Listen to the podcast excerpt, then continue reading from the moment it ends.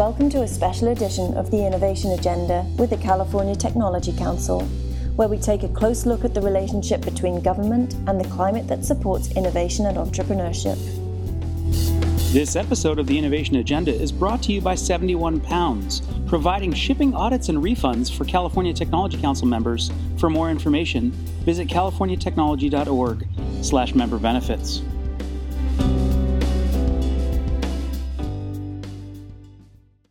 This episode of the Innovation Agenda, we're speaking with Dr. Vince Bertram, Chief Executive of Project Lead the Way. Vince, thanks for joining us today. Well, thanks, Matt. It's a pleasure to be with you. So, Doctor, Project Lead the Way spends its time working on STEM, science, technology, engineering, and math education across the country. Uh, can you give us a sense of what the national challenge is that we're faced with? Yeah, sure. As we look across the country, you know, the issues that are happening in California are pretty consistent across the nation, in which we just have a deficit of students interested in and pursuing STEM related careers, and primarily because our students are not prepared in K 12 education. We look across the country in 2013 as part of the National Assessment for Educational Progress, only 34% of our fourth graders were proficient in math, only 27% were proficient in eighth grade, and then 26% in 12th grade. In science, the numbers are similar. So, what we're finding is that with the, our students' performance, we just don't have the kind of inspiration necessary and the kind of skill development happening in early grades to set these students on the path for prosperity in their careers. And as a result, we're seeing a significant skills gap across the country. We're also seeing the opportunity for the growth in STEM related careers. Today, we have about 7.4 million um, STEM related career or, or, jobs, and we're expecting that to grow by 1.2 million over the next couple of years. So there's enormous opportunity, enormous upside, but a great threat to our economy unless we correct this with our children in K 12 education.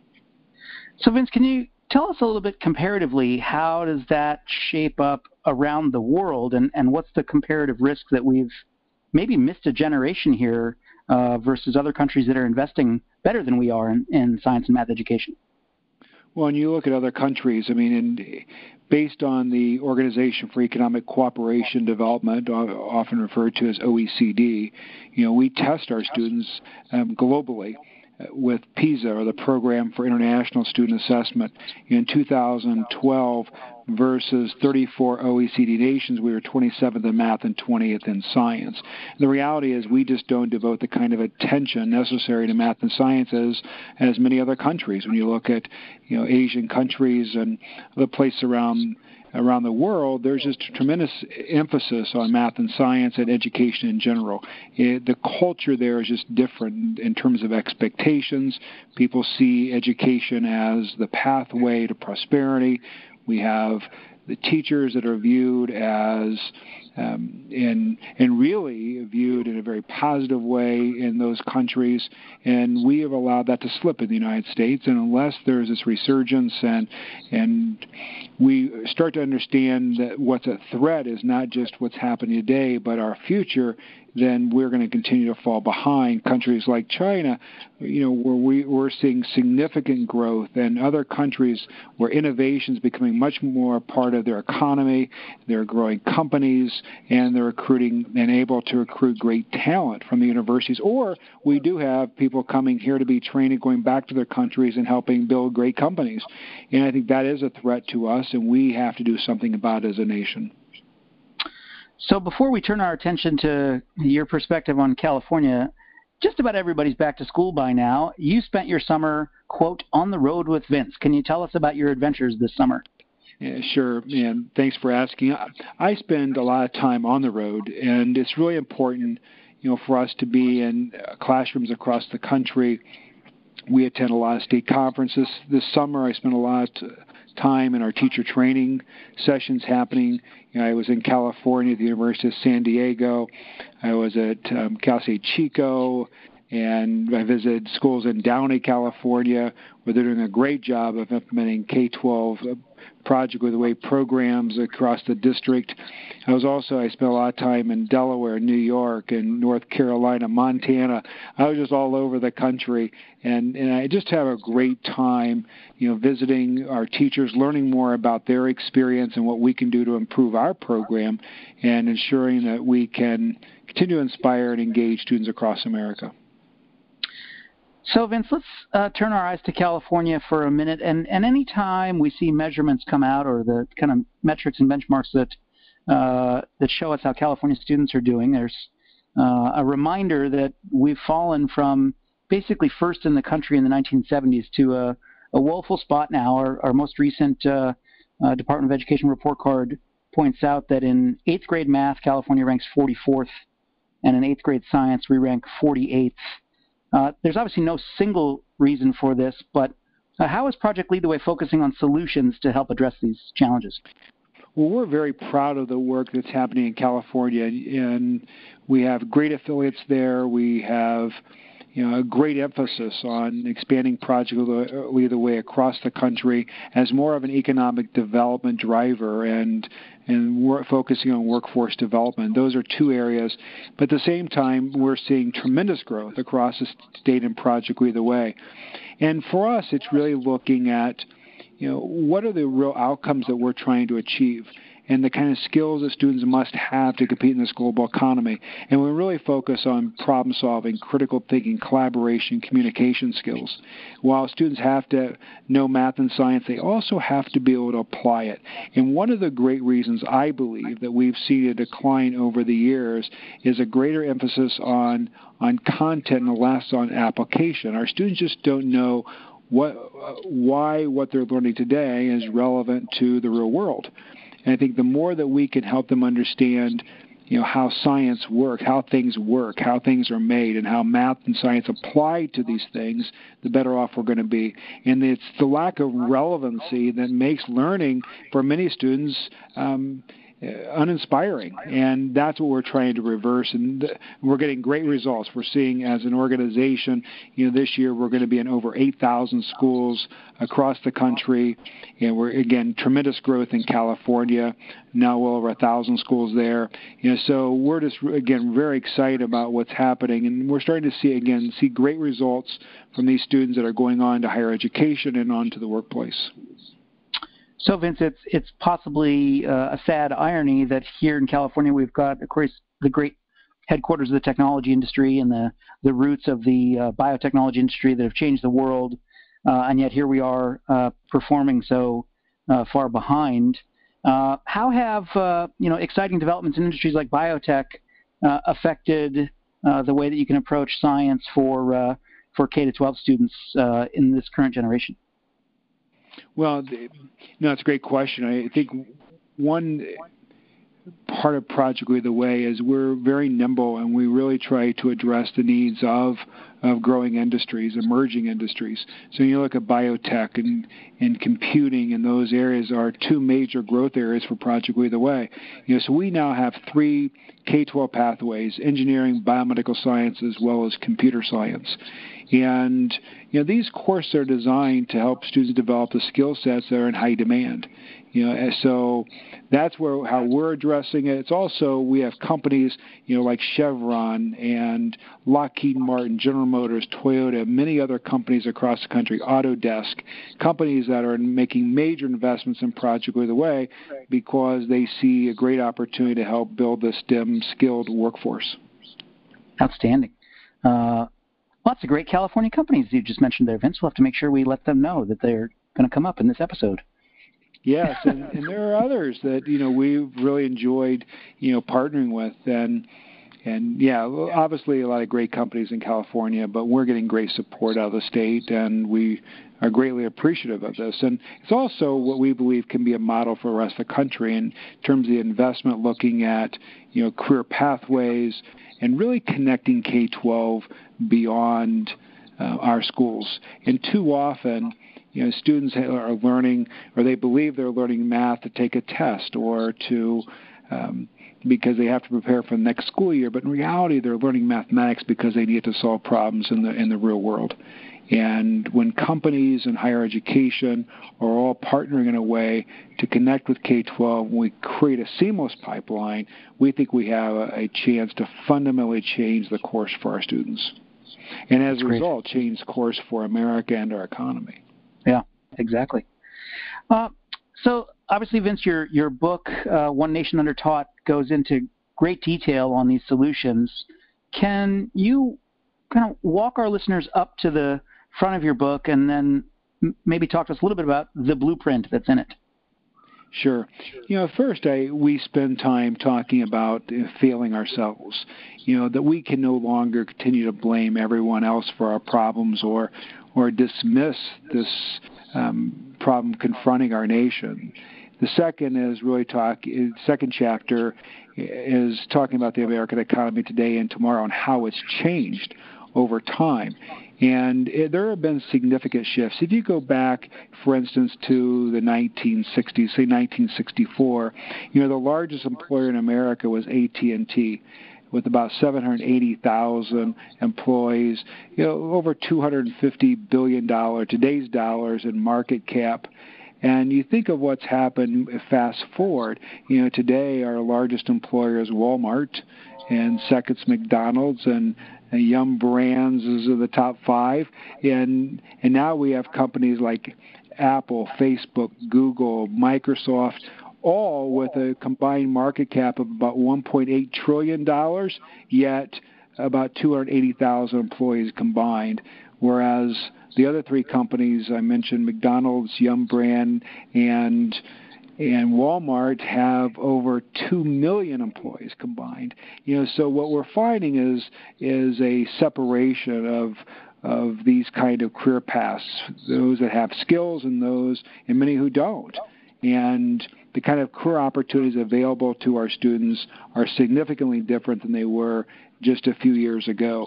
So our students have to have skills if they're going to be successful and live this American dream that many people aspire to.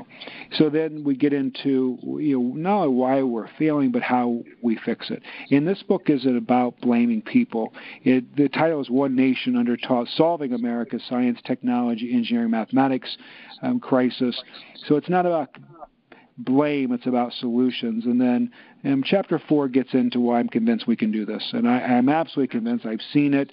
And then we get into conclusions and how we can really provide a kind of K 12 education system that is, again, relevant for our students, that inspires them in math and science.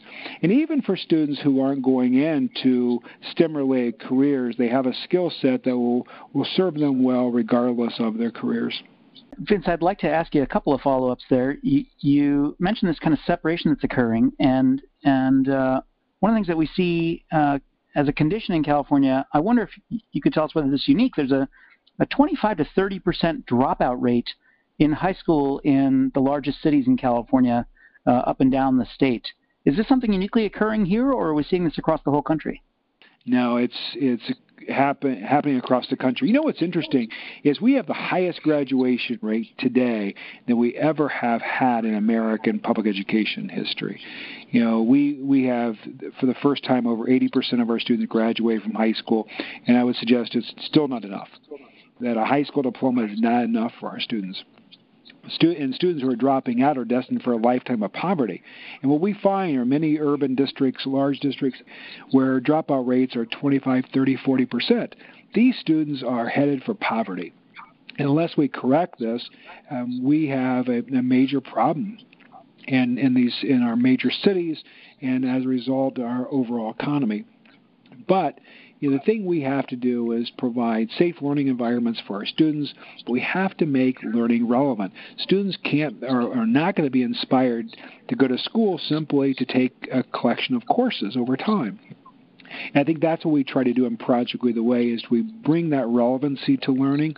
It's also why we've created K-12 pathways so the students are inspired very early. Here's what we know about math and science. Students make decisions whether they're good in math and science as early as second grade. If they get turned off to these subjects, the likelihood of them being successful um, in later grades is highly, highly um, diminished.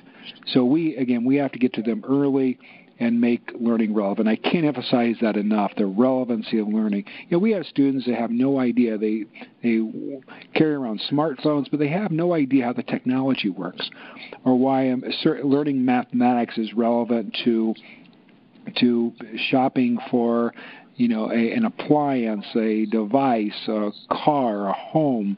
You know, and the things that matter most to them, we're just not teaching them. Let alone understanding how your mobile app actually works. We, they need to know how it works. They need to know, you know, we'll spend time in schools, you know, building clay volcanoes, doing leaf collections. You know, while those things may be great, the students don't see the relevancy of those things you know, but they're really interested in you know, in the apps and the technology. And if we can help them understand how math and science apply to those things, then I think we get them hooked. So, Vince, uh, in your experience, do you think that policymakers are seeing the same problem that we're talking about here in the in the potential for a national shortfall of millions of uh, STEM-related careers? I think there's a lot of great conversations happening. And I think there are some places that are really taking action. You know, you look at California and the Career Pathways Trust. I mean, significant resources put into building those pathways. And I think it's not just uh, from a policy perspective, but at a district level, we also have to have uh, district leaders making a commitment to creating these pathways and understanding that this is really about students' careers. And oftentimes in education, we don't like having that conversation. We don't believe that the purpose of K 12 education is to prepare students for careers, and I just absolutely believe it is. I believe that you know, every parent wants their child to have a great career. They want them to have great opportunities. The last thing they want is for them to live at home for the next 25 years. They want them to have a great opportunity, and they, we do that through education. And more, the more that we can help students understand that this is the connection to a great career, the more likely it is that we will they will be successful. But back to the point around policymakers and so forth, there's been a lot of discussion on Capitol Hill and state legislatures across the country. I think people are interested in it, but also there's this dynamic of political expediency. You know, what can we do now, you know, to affect um, high school, for instance. So, and I don't think that's the fix. I don't think it's offering a computer science course in high school is going to generate more computer scientists or more students going into computer science. I really believe it's more of a K 12 systemic approach so the students have and the kind of competency necessary to take high school AP computer science courses. You know, for me, it's it's like thinking of athletics or in music. I mean, it would be uh, unimaginable for us to have football and started at grade 11 in high school. You know, we start students in football and athletics. In some cases, uh, you know, out of the womb, it seems like. Uh, you know, is you know they you know, children are at a very early age are on soccer fields, and we make those kind of investments in them, and the likelihood of them continuing on to high school are much greater, or playing a musical instrument. You know, we don't start them in high school. We start them early so they build a skill set. But then we get into things like computer science, something so essential to our economy, and we offer a high school class in computer science, and we believe that's going to be the solution. And I don't believe it is. And that's why we've also partnered with the College Board to align advanced placement courses with Project Lead the Way so that we can get students taking both the applied and and the other core content areas throughout their high school experience. If you will, just let me follow that up with you for a second because one of the conversations that we as tech councils across the country get engaged in from time to time is the question of H 1B visas for the tech industry. And interestingly, I think that same short term thinking might be coming into this conversation that, uh, you know, we get involved in a conversation with policymakers about a one year version of the quota that might lift it for, you know, a, a temporary period, or the perspective that policymakers sometimes have, which is that this is only a, a wage game for large cap companies, when in fact we're faced with a long term gap between the number of jobs we're trying to create as advanced industries, innovative industries, and the number of graduates that we're producing in the United States. Uh, do you think that message is getting heard clearly enough? In fact, I write about H-1B visas in One Nation Under Taught, and you know the idea that we believe that we'll, we'll compete with imported talent, I think, is is clearly short-sighted. you know, if we're going to compete as a nation, we have to de- we have to develop talent here, and you know, unfortunately, and actually, I mean, the fortunate part is the talent is here. You know, the numbers are here. We just have to inspire them. When you look across the nation, from 19, let's say from 1985 to 2012, the number of bachelor degrees increased from 987,000 to 1.8 million. Right? That's the number of bachelor degrees. But in engineering, during that same period, we grew from 77,000 to 81,000, and computer and information sciences from 42,000 to 47,000. We barely, we actually, by percentage, went down considerably, and even by total numbers, up very slightly. But then you get into visual and performing arts from 37,000 to 96,000 bachelor degrees. I mean, those are, we have students earning more degrees, but not necessarily degrees that are in highest demand. And that's why we have a persistent unemployment rate. It's why we have underemployment that is, and continues to to haunt many people with degrees. They have degrees, but they can't find work in those fields. And that's because, in many cases, they're getting degrees that aren't in high demand. These are all haunting data points from rising above the gathering storm, right, in many ways. Sure, absolutely. So, obviously, Project Lead the Way is at the tip of the spear in solutions. Vince, what, what kinds of things are, are exciting to you about what you're seeing in the classroom right now? You know, what we're seeing, uh, literally hundreds of thousands of students across the country that are understanding the relevancy of math and science. You know, our elementary program, we have modules that integrate into math and science. So students are doing activity, problem, project based um, programs. They are uh, connecting math and science to a wide range of activities and also helping them understand how STEM connects to everything.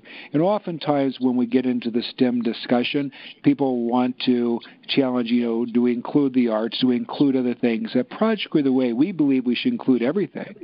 You know, the STEM education really connects to virtually every field. So you get into, you know, thing like, things like the arts. You know, when you know, people have to make software for computer graphics. We we create the technology, paintbrushes, paint, canvas. All these things are manufactured. It's through technology that allows us, and engineering that allows us to have these type of, of things. Then we get into you know whether helping students understand you know how it connects to the performing arts uh, you know and acoustics and sound. These students are doing really exciting things but all in activity problem project based classroom.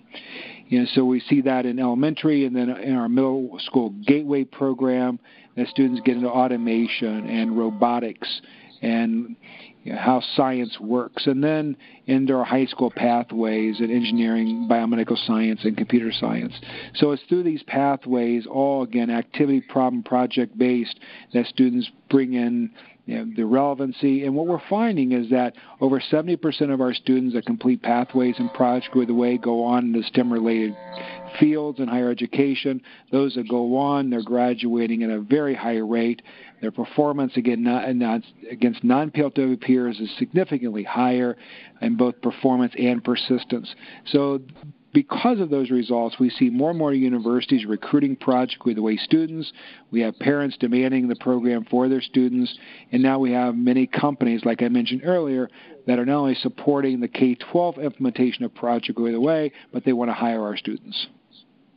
Vince, are these programs the same or relatively uniform across the country, or do you pilot uh, differences in them from region to region? We we have a standard curriculum that we provide with schools across the country. So, but we also have flexibility in the way the courses are offered. Like in elementary, our launch program, you know, schools can adopt the modules that they want so things that are regionally relevant. We also build a lot of activities. For instance, in California, you know, we have activities that are used primarily there, uh, in, for instance, with alternative energy and the use of solar and so forth that you know that have been developed in California. You know, Dwayne Crum and our state leader there, along with the San Diego State University. You know, San Jose State is one of our affiliates. University of San Diego, Cal State East Bay, um, Cal State Chico. I mean, all these are great affiliates of Project Lead the Way, and you know, so we'll we'll see these activities built that will uh, complement our program, but bring a regional relevance to students as well. Uh, uh, one more kind of curriculum question for you, which is at what stage or what age uh, is sort of team teaching approach? Uh, let me ask that question again. Uh, Vince, one other question for you about sort of the, the curriculum or the approach that you're taking uh, and how it translates in the classroom.